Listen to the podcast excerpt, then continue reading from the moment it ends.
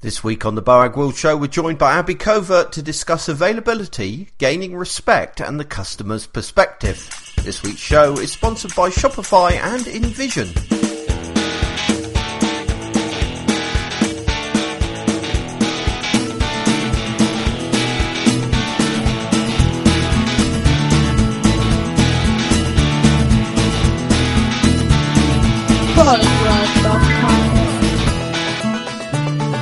Welcome to the Boagworld Show, the podcast about user experience, digital strategy, digital management, or whatever the hell I feel like talking about this week. Joining me on this week's show, as always, is Marcus. Hello, Marcus. Hello, Paul. How are you? I'm very well in this glorious sunny summer's day. Yes, one of the two we get. Yes, yes, we'll make the most of it while we can. And Abby Covert. Hello, Abby. How are you? Hello, good. Thanks for having me on. Now, uh, you see, today is what, 26 degrees, something like that? Oh, so I hear, Marcus, is that, is that about what it is for you? Uh, it might be 27 up here. In, But I've- in American, that's about 85, So, but, which is but- super hot for us. Oh, unbelievably so. But to as I remember, Sorry, Abby, from our previous conversation, sorry, uh, no preamble, no introduction to who you are. It's the kind of mood I'm in today. Just go with it. as I remember, last time we were talking, I seem to remember that your childhood consisted of growing up on some idyllic Caribbean island. Is that right, or did I imagine that? No, you did not imagine that. I grew up on an island called St. Croix in the U.S. Virgin Islands. Wow. So, so this isn't very hot for you then. no, not at all. And I, I actually, I just relocated uh, with my husband to uh, Melbourne, Florida. So I'm back to tropical living. oh, you see, Well, we get two days a year, and this it's today and tomorrow. is that it? Pretty That- much. that's all we're allowed. what I don't understand, what confuses me, uh, uh, and I've got a question. This is going to show my ignorance. Humidity, right? You know, you know, it talks about because because Florida is very humid as well. We we when we get summer days like today, it's very humid, right? I don't understand how humidity. Well, I understand how humidity works, but I don't understand how they measure it. Right? I was thinking about this earlier. This is the kind of thing that I think about when I'm sitting in a beer garden. with Not a lot of work on at the moment, then, Paul. No, no, I'm writing my book. I'm writing the latest book, You're which thinking. involves a lot of sitting around and thinking about unrelated things when I get stuck. And the thing that I want to know is if ze- if zero humidity, because they always measure humidity in percentages. Yeah. I'm sorry about this, Abby. This this this is nothing whatsoever to it. It's just the mood of me. If zero humidity is is no moisture in the air, does that mean hundred percent humidity is just swimming in water? No, Paul. I, I don't So think what- that's the way it works. So what is hundred percent humidity then? Is is it just some random arbitrary value that they picked? I think it's the, the amount of humidity that the air is capable of handling. So it's not it's not water; it's still air. I mean, like Right. right right now in Florida, we're up in like the 90s uh, in terms of percentage of humidity, and I'm, I assure you that it is not uh, like living underwater. so I don't think it's it's not quite that way, but it does mean that like there's no more hum- there's no more moisture that the air can take.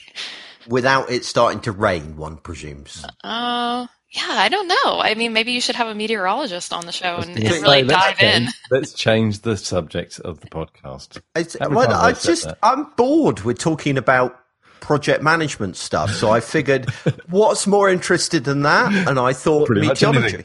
yeah. I'm sorry. This is what seriously. I was sitting. I was sitting in the beer garden, drinking my pint of cider that I do when I write. And that was what went through my head. so I thought, who better to ask about that than IA expert Abby Covert? Well, you had a So- better answer, a better uh, reply or response than I had. I was Yeah. it was just going to be, it would feel wetter or something like that. But before you move on, I have All to thank Abby. Oh yeah, What's that? Uh, yeah, because you agreed to move the podcast. Um, and the reason I did that is because I got last minute tickets, or the reason why I asked you to do it is I got last minute tickets to go and see a big cricket match, which probably doesn't mean anything to you, but uh, it's it's at the, the kind of home of cricket in London, and I got tickets last minute, and I would have not been able to go if you hadn't agreed to, to move the podcast. So thank you. Well, I'm I'm glad that a, a Caribbean girl could give you a chance to see cricket because we also play cricket there. Of course you do. Sorry, yes, I didn't make the connection. So there you go. So was it a good match? Did you, or or is it a match, or do you call it a game? I don't know. Cricket. It's a match. Yeah, it's it a, is a match. I got it right. Test match. It was day two of. Well, it ended up being four four days. England didn't win, but it was still a good game. It was a good day. So yeah. But then, it if it's a four day long game and you only saw one day, I mean, it, I'd have to go like, into the go. I'd have to ex- try and explain Test cricket to you, Paul. And we don't have long enough because it strikes me that's like watching one episode of Game of Thrones. You know, deeply unsatisfying and no idea what's going on. Well, I, I, we haven't got long enough. Okay, and you wouldn't understand, so it's just not worth it. so, uh, so Abby, you've you've re- I'm, I'm moving on now. Move on. So you've relocated to Florida, have you? It's true. So, so you were where were you before that? You were in New York, weren't you, or did I imagine that? Yeah, New York City. It's uh, I live in the most opposite place of New York City now. I think possible, at least in America. So. Right. So, what? How did that come about? Just family, family decision, or uh, what was the plan? Well, I've been traveling a lot uh, the last few years, and living in New York was great from the perspective of having access to many airports. But uh, mm-hmm. I wasn't spending a tremendous amount of time in New York, so I started to really question uh, sort of the lifestyle choice of being in the city, specifically around like having a tiny apartment that I lived and mm-hmm. worked in. So. Uh, my husband is from Melbourne, Florida, and we uh, we started looking at houses, and we found a, a, great house that allows me to have a separate workspace from the rest oh. of the oh. house, and that's sort of been my dream for the last few years as a an independent. So, um, mm-hmm. so yeah, we've been here three months now. It's really great. I tell you that for me, when we when we moved, getting getting uh, uh, my office is like a, a, a garage that adjoins the house. Yeah, mine too. That, yeah. Oh, that's the best thing ever. It's just so nice. Yeah, you can it? you can actually shut the door on on the work. I mean, before for the last five years, I've been living in a 400 square foot apartment uh, with a sleeping loft, and my office was underneath the bed. So it was just like ah. this strange little hole in the in the world, um, which was great. But it was time to time to branch out and get some separate space. Yeah, I tell you, what what did it for me was when we had our son. And and he was a little baby, and we, you know I was trying to work in the middle of the house while he was screaming his head off, and oh no, bad, mm-hmm. that was bad anyway, we're beyond on such things now. So, so you're still you're still operating as an independent consultant. What kind of uh, give people an idea of the kind of clients that you work with and the kind of work you do? Sure. So um, I work with companies of all sizes. Um, just this year alone, I've worked with uh, companies with hundreds of thousands of employees that have been around for you know 40 years. I've also worked with uh, small and mid-sized startups that are growing. Um, and my focus is the same regardless of what the company size is. I'm, I'm helping them to understand how they can make more resilient structures and how they can be clearer with the language that they're speaking uh, internally as well as externally with their customers. Hmm. So it's quite interesting, isn't it? Because uh, I, I, found talking to you very interesting when we first met because you know I went into the conversation with you having quite a narrow view of what I considered information architecture. And when you described yourself as an information architect, I made certain presumptions that you quickly dispelled me of. So, uh, can you talk a little bit about, um, you know, uh, the kind of where information architecture starts and stops for you? Because I think that's quite an enlightening subject. Sure. Yeah. I, I, think that a lot of times when I run into someone, especially those people that have been working in, in the web specifically, the assumption is that an information architect is directly responsible and only responsible for web navigation system design. So mm-hmm. sort of like what does your top nav have the world divided into in terms of sections? And then if you have other navigational devices, uh, what are they and, and kind of what are they called? And that is a form of information architecture. And I would say if you're working in digital, that is the most prevalent form of information architecture that's practiced. Uh, but from a kind of historical perspective, information architecture is a lot broader than that. So it was something that came about kind of simultaneously from the technology industry as well as from the design and architecture landscape.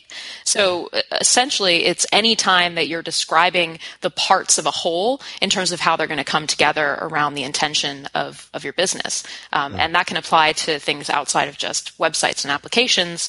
Um, and in my career, I've, I've helped to do a lot of things that are um, considered more on the business process process side. Um, and then I've also worked outside of the digital landscape in terms of uh, user experience with things like restaurant menus. Um, if you think about a restaurant menu, it's very similar to a navigational menu uh, mm. on a website, and mm. they kind of adhere to the same the same principles when it comes to information architecture around making things make sense. So I suspect people are, are, sitting at home listening to this thinking, uh, hang on a minute, I thought this season of the podcast was about digital management and, you know, uh, digital business processes and that kind of stuff. Why, why on earth, you know, everybody else that Paul has talked to this season has, you know, been digital project managers and people like that. Why on earth is Abby on the show? Why on earth are we talking about information architecture all of a sudden?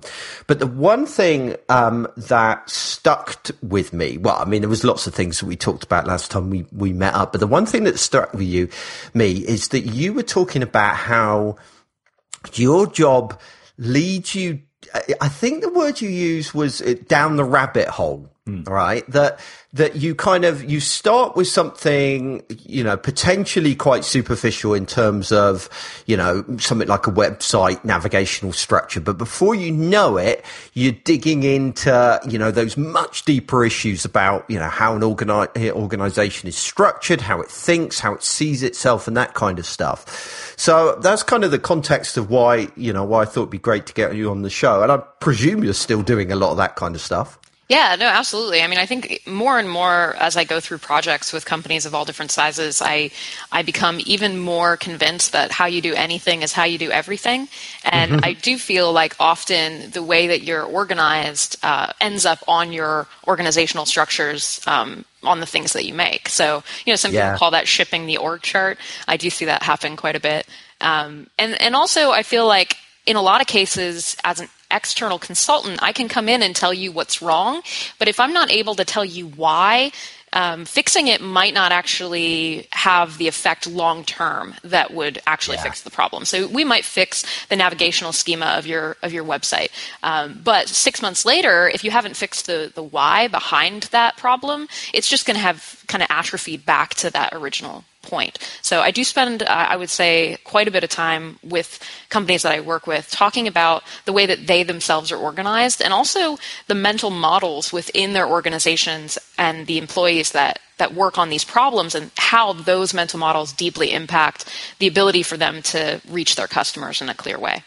Yeah, that is that's so true. It, it almost feels a bit like you know um, a, an elastic band to me. Sometimes working with a with a company that yeah, you can kind of stretch them to fit something that is is more appropriate, but given you know you let go for a minute and it'll spring back to its natural state, and you see that all the time. Where you know um, I've seen organizations that bring in, you know, some kind of digital leader to head up their new digital initiative. And this person kind of fights against the system of the organization and they bring about change and they make it work and they make it happen through strength of will.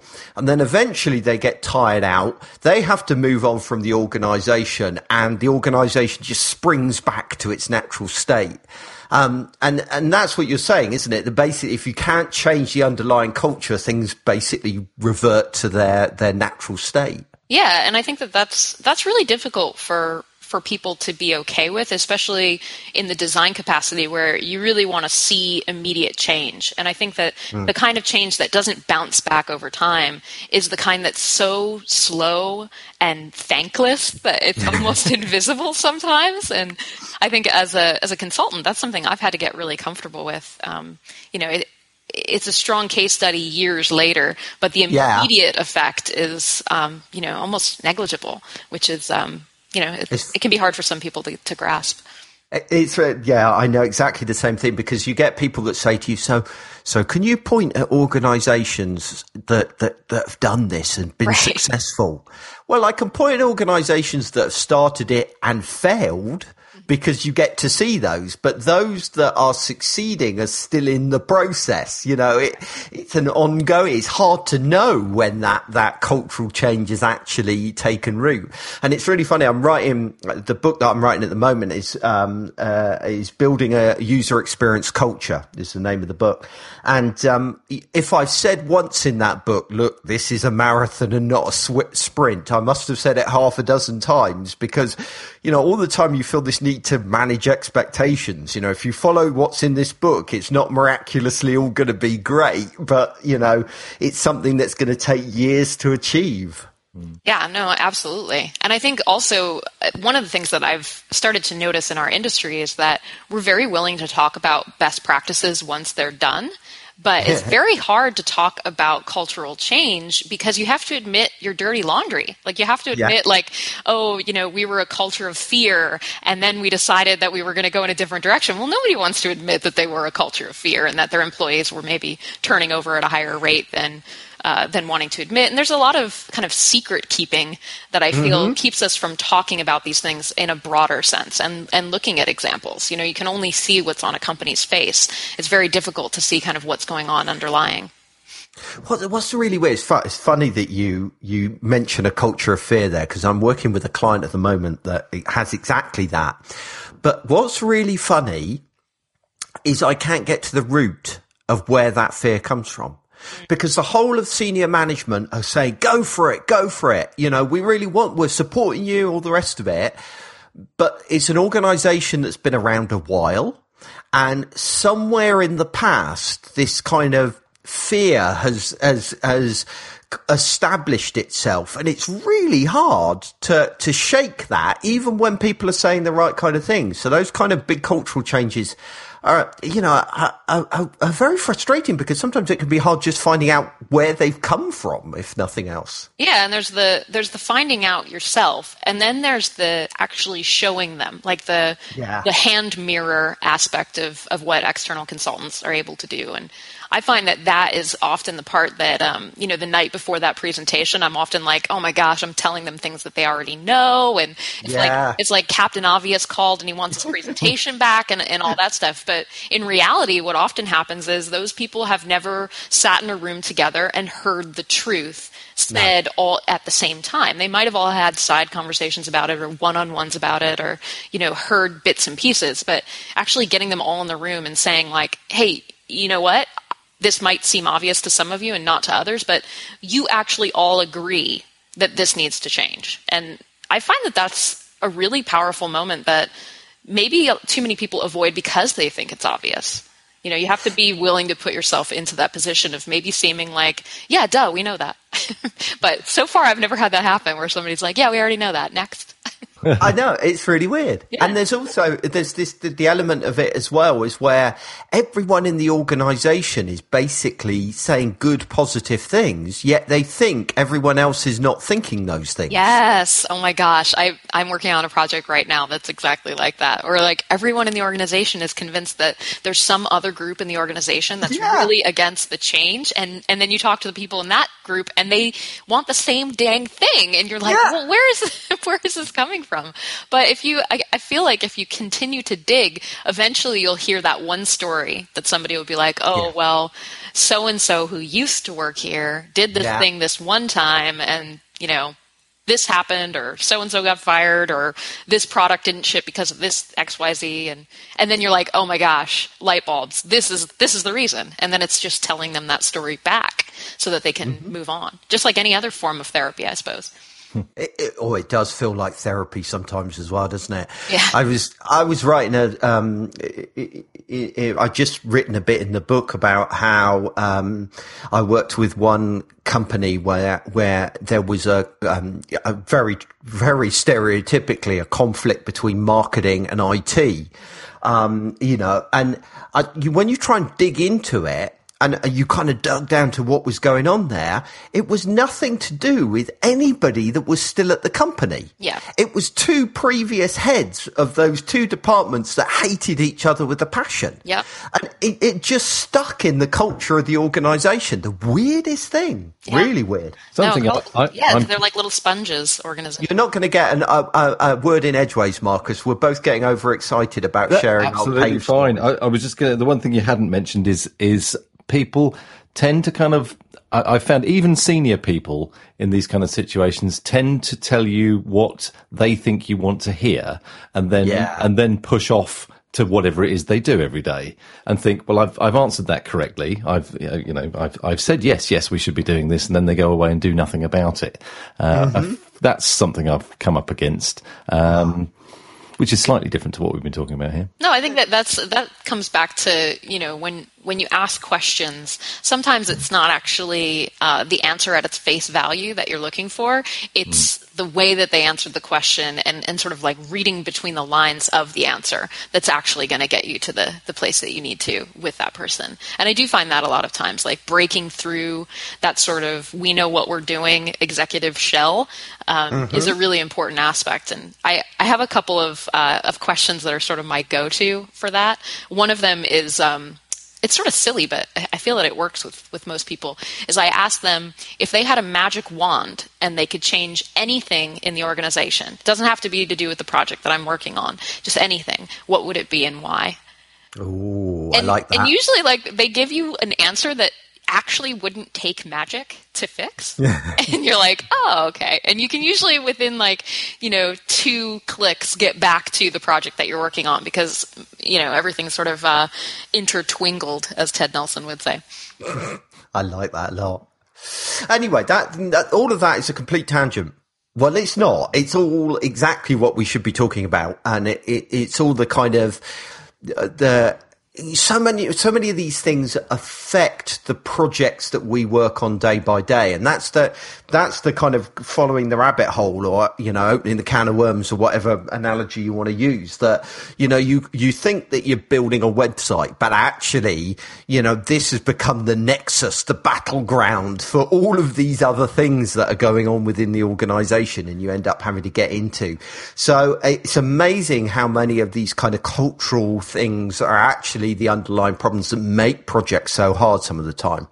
Yeah. But before before we get on to um, the actual questions that we're going to be answering today, I just uh, today I just want to quickly talk about our sponsor, um, InVision, because InVision uh, have been supporting us all through the season, and it's really appreciated. They've got an amazing suite of prototyping and design tools, and if you are doing things like um, you know prototyping a website, if you want to start engaging with stakeholders um, over the approaches that you're taking, then something like InVision is a great tool. It's got some great features built into it and for prototyping, but they've got some really cool features in beta too, which um, is quite interesting. For example, um, you can now create pixel perfect comps within InVision rather than just uploading them from whatever graphics tool that you've currently been using in, in the past. So you can actually work within the application, um, which is really interesting because that then enables you to create instant handoff documentation for people like developers because they can, you know, see the underlying CSS that um, InVision has created. Now they're probably not going to want to use that for the actual build, but it will at least give them all the values and colors and uh, fonts and the other kind of stuff that you need. So, so there's some really interesting stuff going on from that side of things, which is going to make the kind of handoff and working relationship with your developers so much easier. You can get three why did why they had to say three? Three free months. Whew. Try saying that after you've been sitting in the beer garden drinking cider. Um, of unlimited prototypes, uh, the mobile user testing, the boards, all the cool stuff that they offer. Just go to boag.world forward slash envision and you enter the code INV BOAG and you'll get three free months. Okay, so let's move on to some of the questions that people have been submitting in regards um, to digital management and, and, and working on digital projects. Um, so, Abby, from from your point of view, this entire season, you know, we're very conscious that there's there's loads of great material out there for designers. There's loads of great material for developers. There's you know places that you can go for help in both of those areas, but there's very little for those of us that have to kind of manage the logistics of a digital project. So, what we've been asking is for people to send in their questions, and we're kind of dealing with them now. Sometimes it's kind of client relationship type um, questions. Sometimes it's internal team structures. It's a whole mix of stuff. So um, I've picked out three questions that I thought I'd discuss with you, if that's all right. Yeah, sounds great. Cool. So number one is from John. He says, How do you deal with clients who have availability issues? It sounds like a disability, doesn't it? Um, when you need to get feedback, ask a question or get domain knowledge about a specific detail and they're unavailable to contribute. This is such a big problem, isn't it? It's getting at the right people at the right time. Um, and, you know, especially with big decision makers. How do you deal with that, Abby, in your kind of situation? Because you must need to work with some of these people that are incredibly busy. Yeah, no, that's something that I, I run into quite often. Uh, and I would say that, um, you know, the, the salesman in me doesn't like the answer that I have, but it's still the answer. And that is, um, I wait. You know, I, I often see project slide because of unavailability. And I feel that the, the best course of action is to communicate that the project is sliding and the reason is because of availability. And if it's the person that hired you that's unavailable, uh, that's a little bit easier to sell than if it's some other person that they're trying to put you in contact with that's that's unavailable. But I ultimately feel like the risk of moving forward without the input is greater than the risk to the timeline pushing. Um, so, like I said, the, the salesman in me does not like the answer because I, I love for things to fit so neatly on the calendar the way that they're portrayed at the beginning of a project. But often what ends up actually happening is things sliding because of avail- availability. So I don't like to I don't like to work on assumption um, instead of waiting around for that person to actually be available.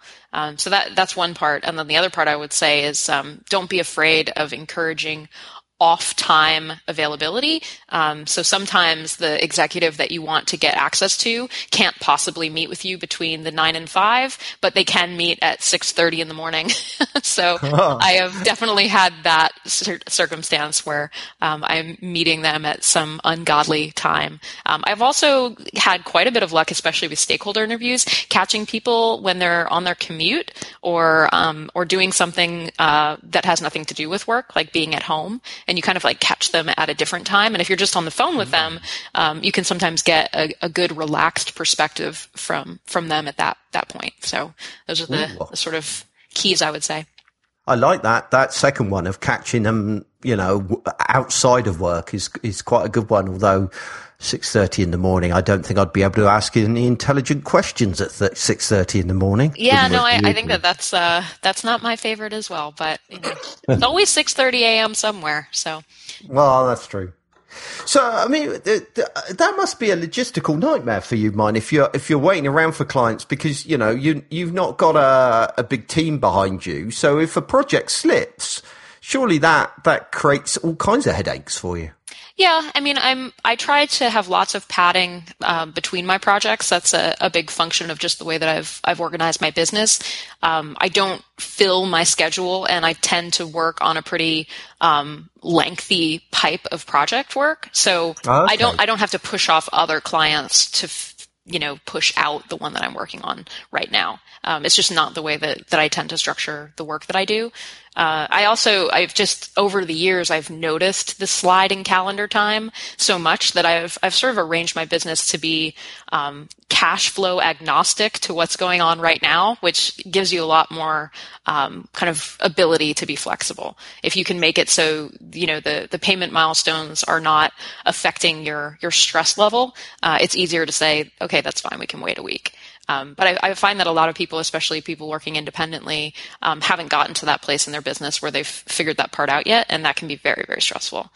Can can I? I mean, feel free to tell me to keep my nose out of it. But can I ask how you do that? Is it that that you you work on a retainer basis, or you're payment milestones are not connected to milestones in the project. How do you get around that problem? Yeah, I tend to. Uh, so there's two types of projects that I'll, I'll operate on generally. Uh, one is fixed contracts where there's 50% paid up front, uh, regardless mm-hmm. of work achieved, and then 50% uh, paid on on delivery.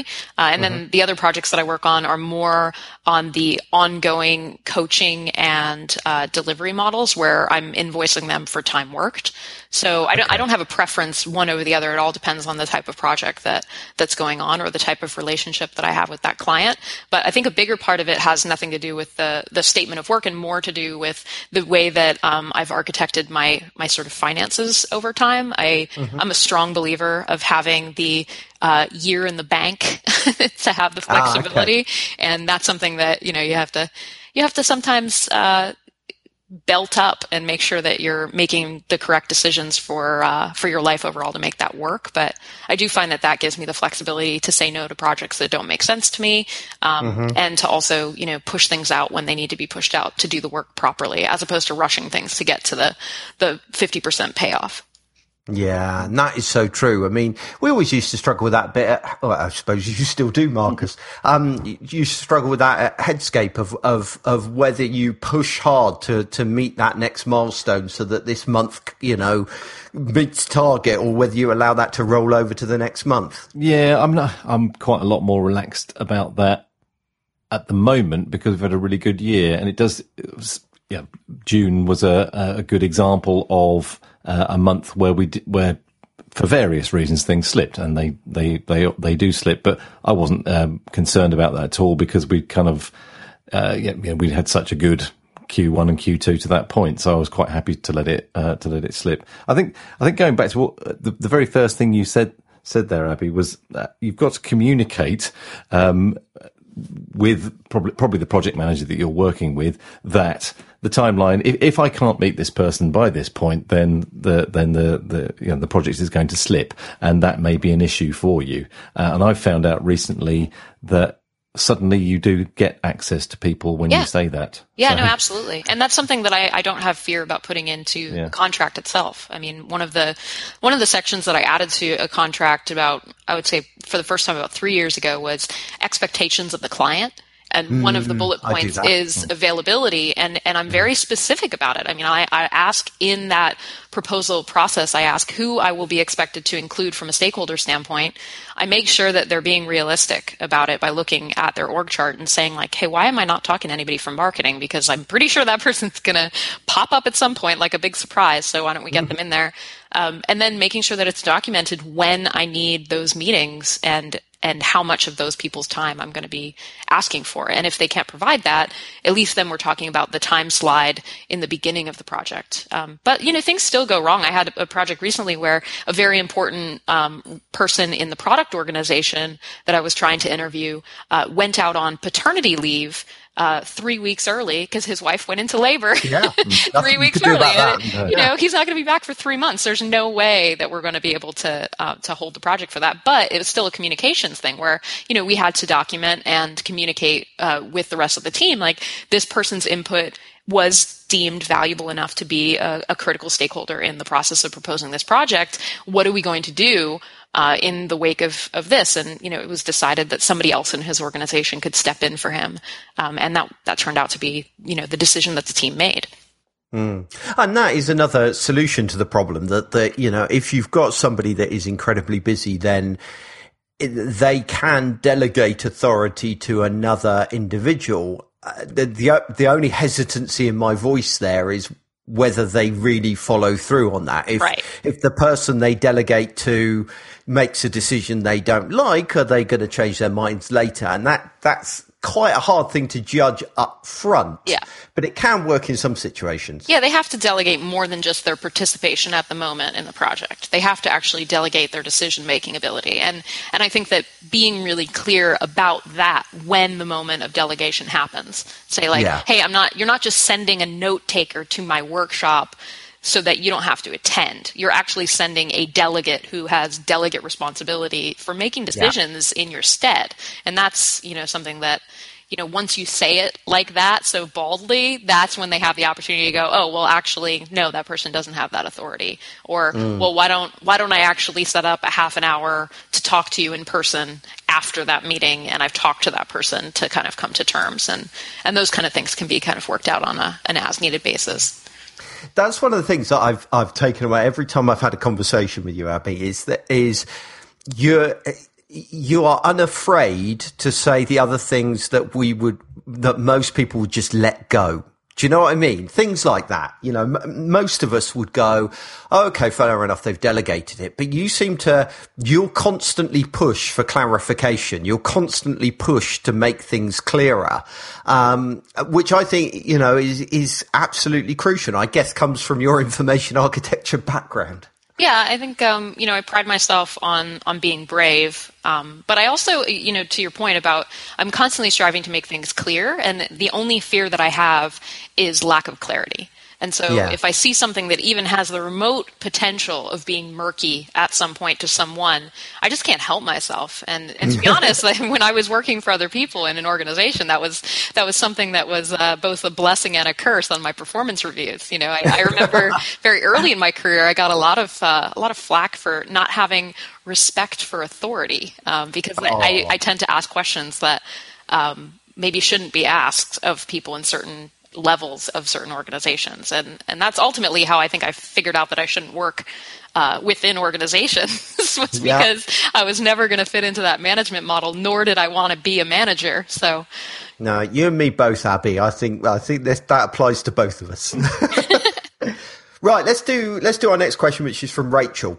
What's the best way to help a colleague understand the importance of approaching things from a customer perspective rather than their own internal view? So you talked about shipping the org chart earlier, which is a great example of this. So so what kind of methods do you use for for helping people switch that perspective to be customer focused? Sure, uh, I would say this this goes way back to um, you know the first time that I ever saw a usability test, and I know that yeah. uh, usability testing is probably a, an easy go to, but I think it's it's warranted in, mm-hmm. in this question because in a lot of cases, what I see is that for for time and brevity, we will give a deck of results from something being tested to our clients or our colleagues, and we'll say this didn't work, and here's the proof I watched these people do it and it did not work. And they'll say, oh, that's a shame, right? But I have seen so many instances where you actually have that person witness the test and yeah. it's so much different like when you when you see a person who's worked on something and believes something so deeply to be usable and you see them sitting behind the glass or watching that video of that participant struggling and you just see them you know, wanting to yell at that person like they're a TV character or something like pick up the thing, press the button.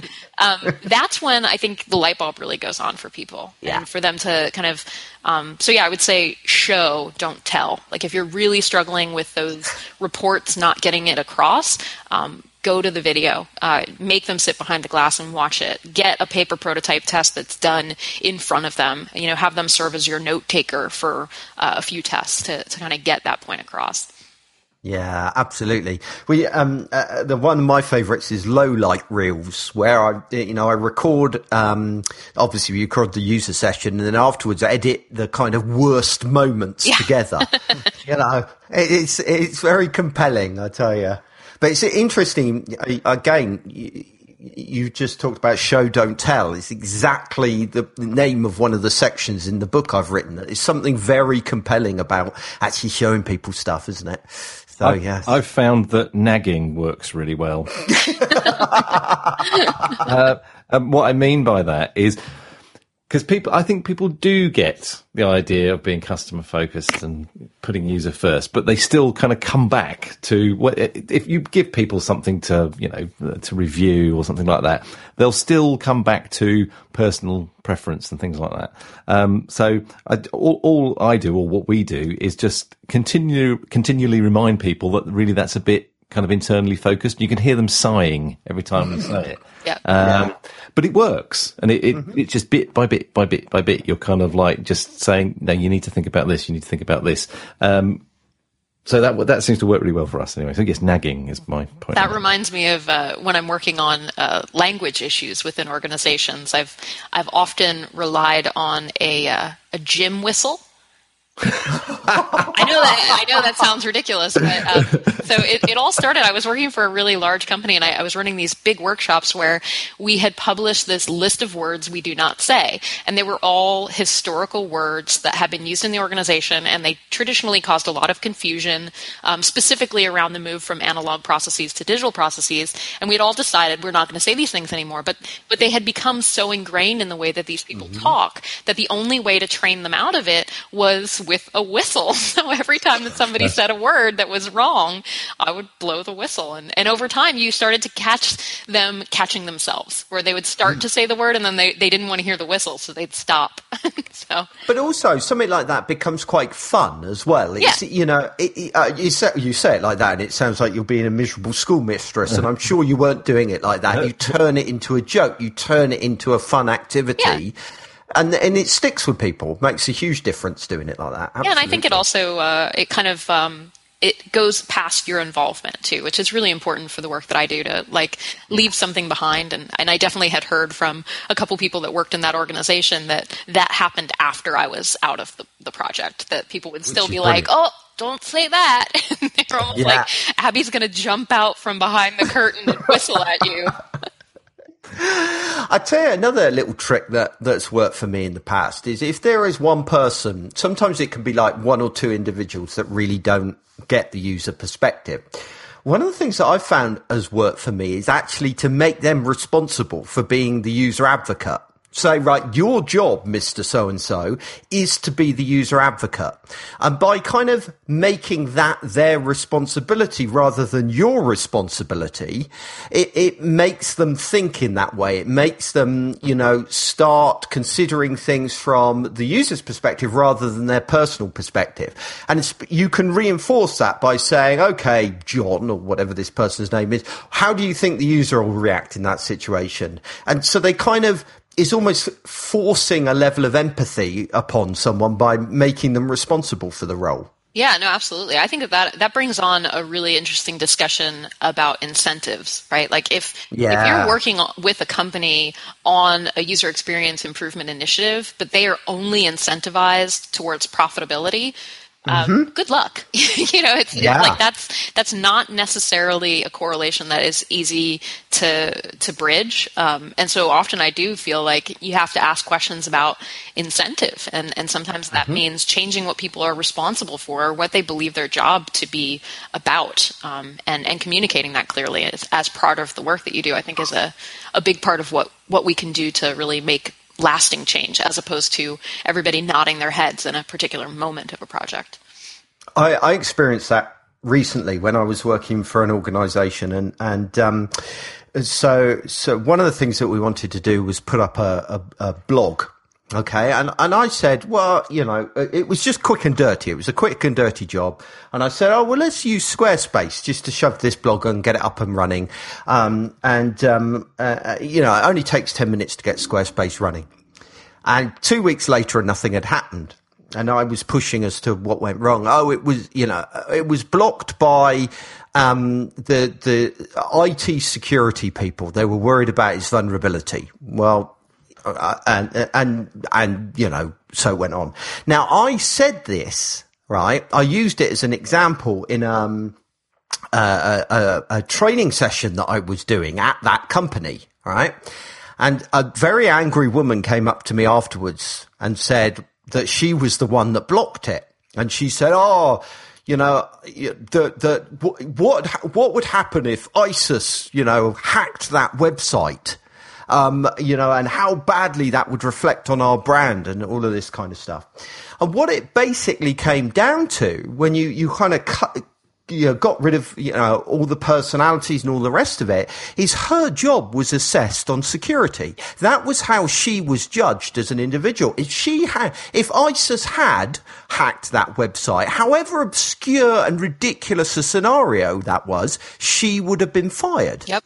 And so if she if you're assessed only on that criteria then you are going to be incredibly risk averse and you do get these ridiculous scenarios in situations like that Yeah, and I think that you know that's part of getting at the heart of why something is the way that it is is, is asking mm. questions about about incentive. Um, and I I often in my stakeholder interviews I ask about um, how success is measured at the organization, and yeah. uh, often the kind of like reflection question I get back is, well, do you mean how I'm measured yeah. or do you mean how the whole company is measured and i yeah. asked them to reflect on both just so i can see kind of the differences and like where they fit into uh, that grand scheme because often that is the key to like why they mm-hmm. feel the way they feel about all of the answers that they give me.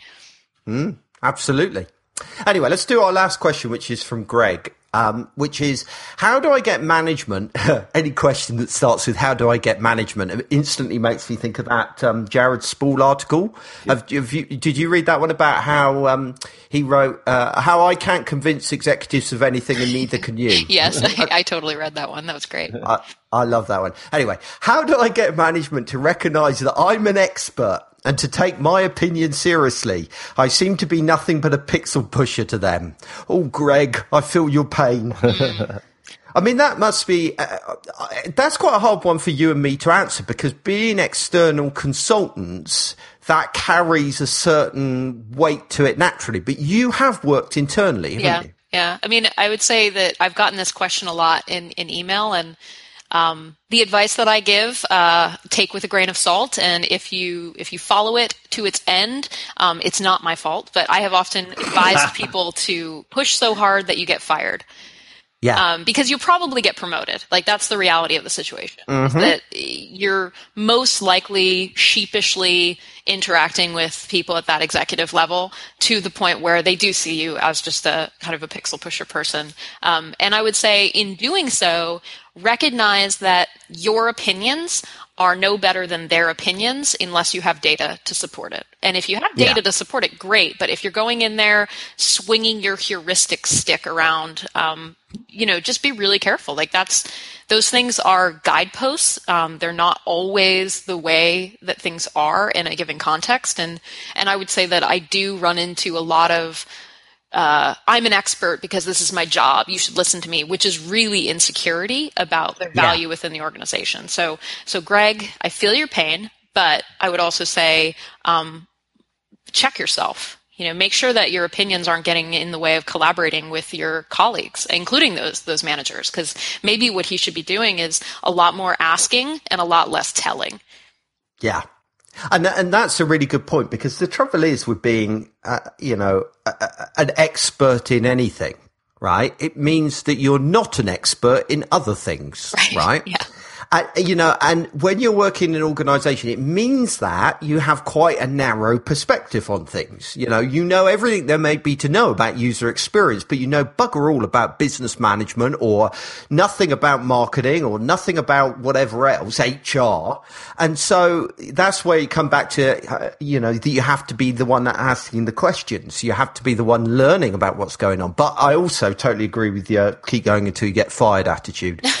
Um, well, I also I feel like I, I say that I am not an expert in organizing things. I, am an expert in helping you to figure out how you should organize your things, and, mm-hmm. and that I feel is a, a, bit. It's just a small difference, um, but it makes a huge impact because it reminds people that like I don't have the answer back at my IA warehouse waiting to you know dig it off the shelf and ship it to your organization. It, it doesn't work yeah. that way, and I feel like the work that we do is so um, subjective that we really need to remain focused on figuring out the right way together as opposed to selling our way uh, to everyone that is in our organization. Yeah. Absolutely.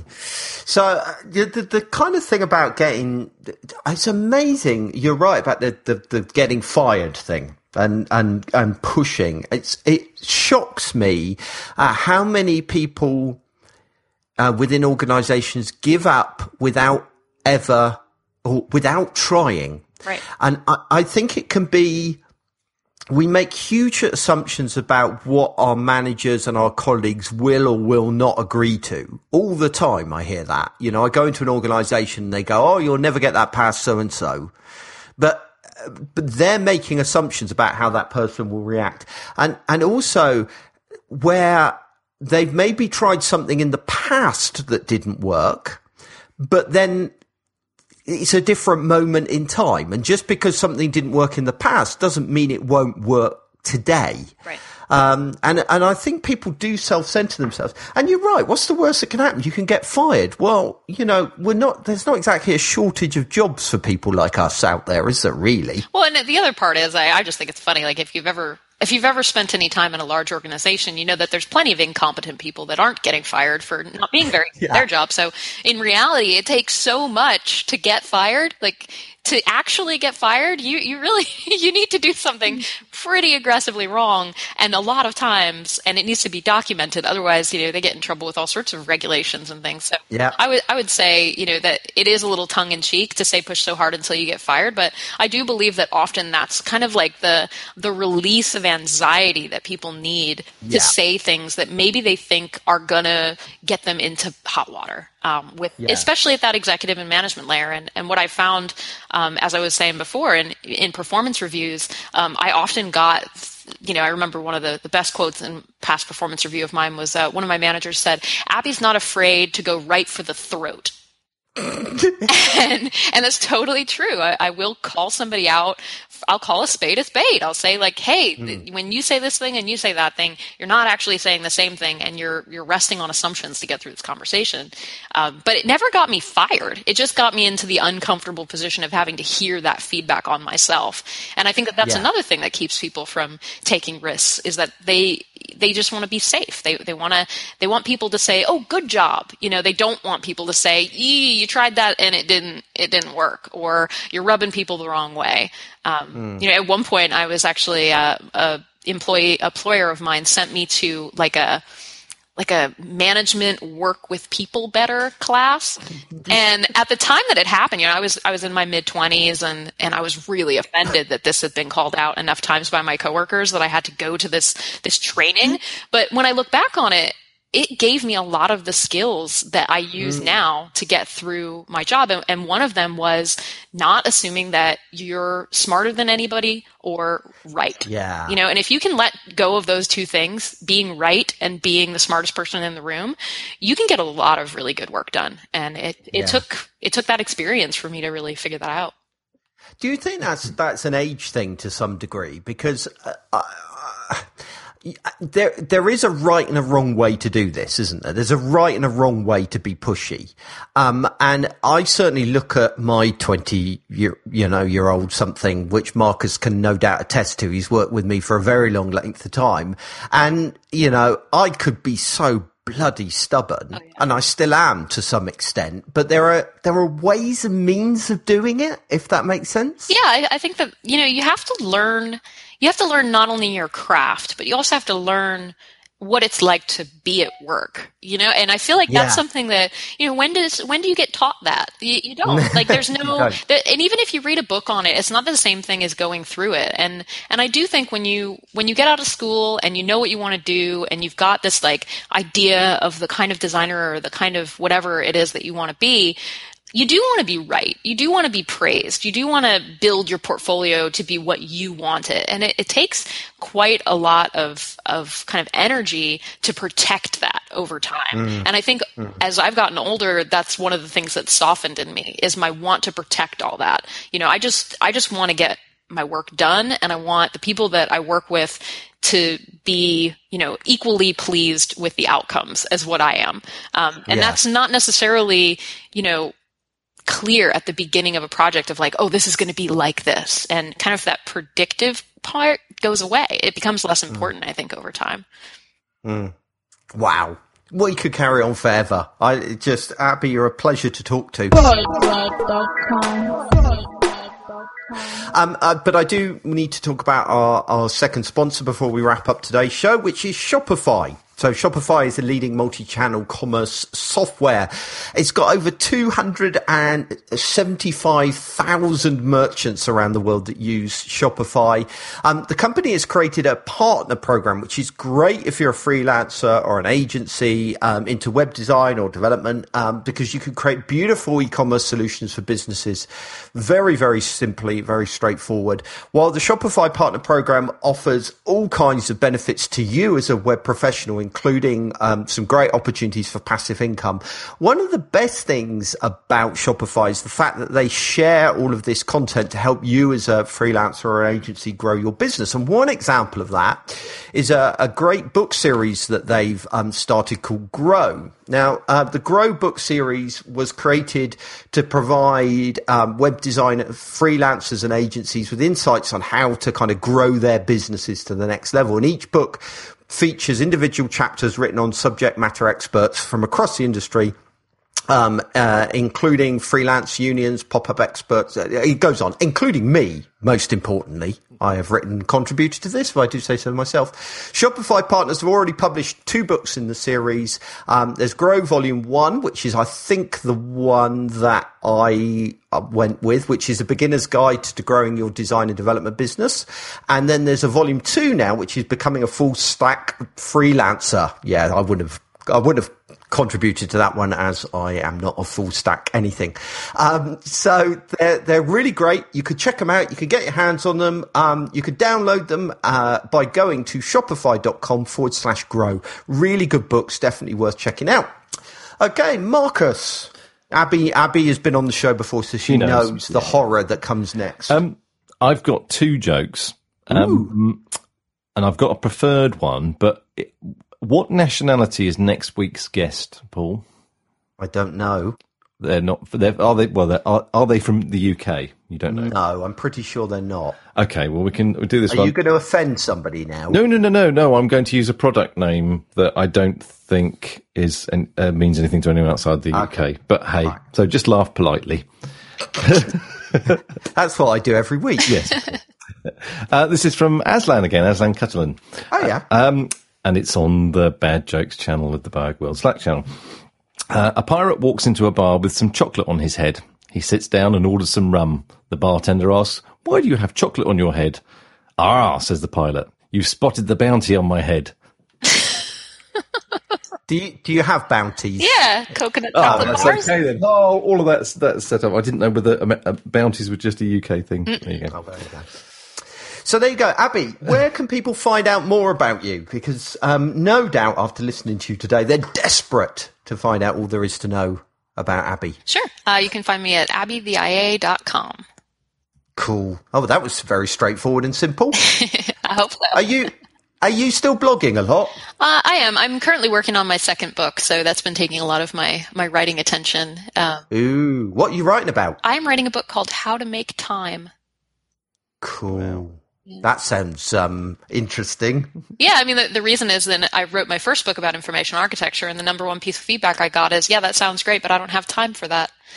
Do you know that's so funny? That's so funny. That's exactly the same as I get, and and I've dedicated a section of my book to the same thing, but not a whole book. So that's mm. impressive. Well, we should definitely have a, have another conversation about that.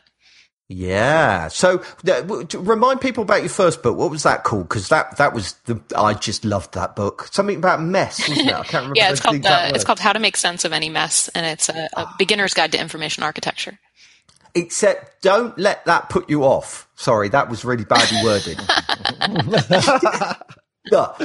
So, so even if you're not into information architecture, right, or what you think information architecture is, still get that book. It is just a brilliant read. It's really entertaining and it applies in so many aspects of life way beyond, you know, website navigation. So just get your, get your hands on it. It's a really good book. One of my favorite um, books I've read for a long time.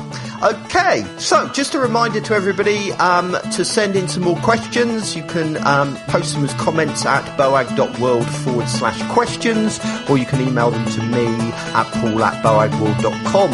But until next week, thank you, Abby. Thank you, Marcus. And thanks to everybody listening to the show. Goodbye. Bye.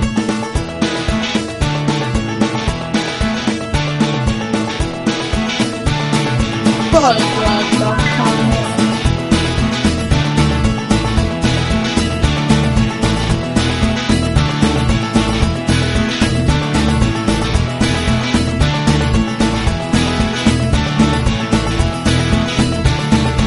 Oh.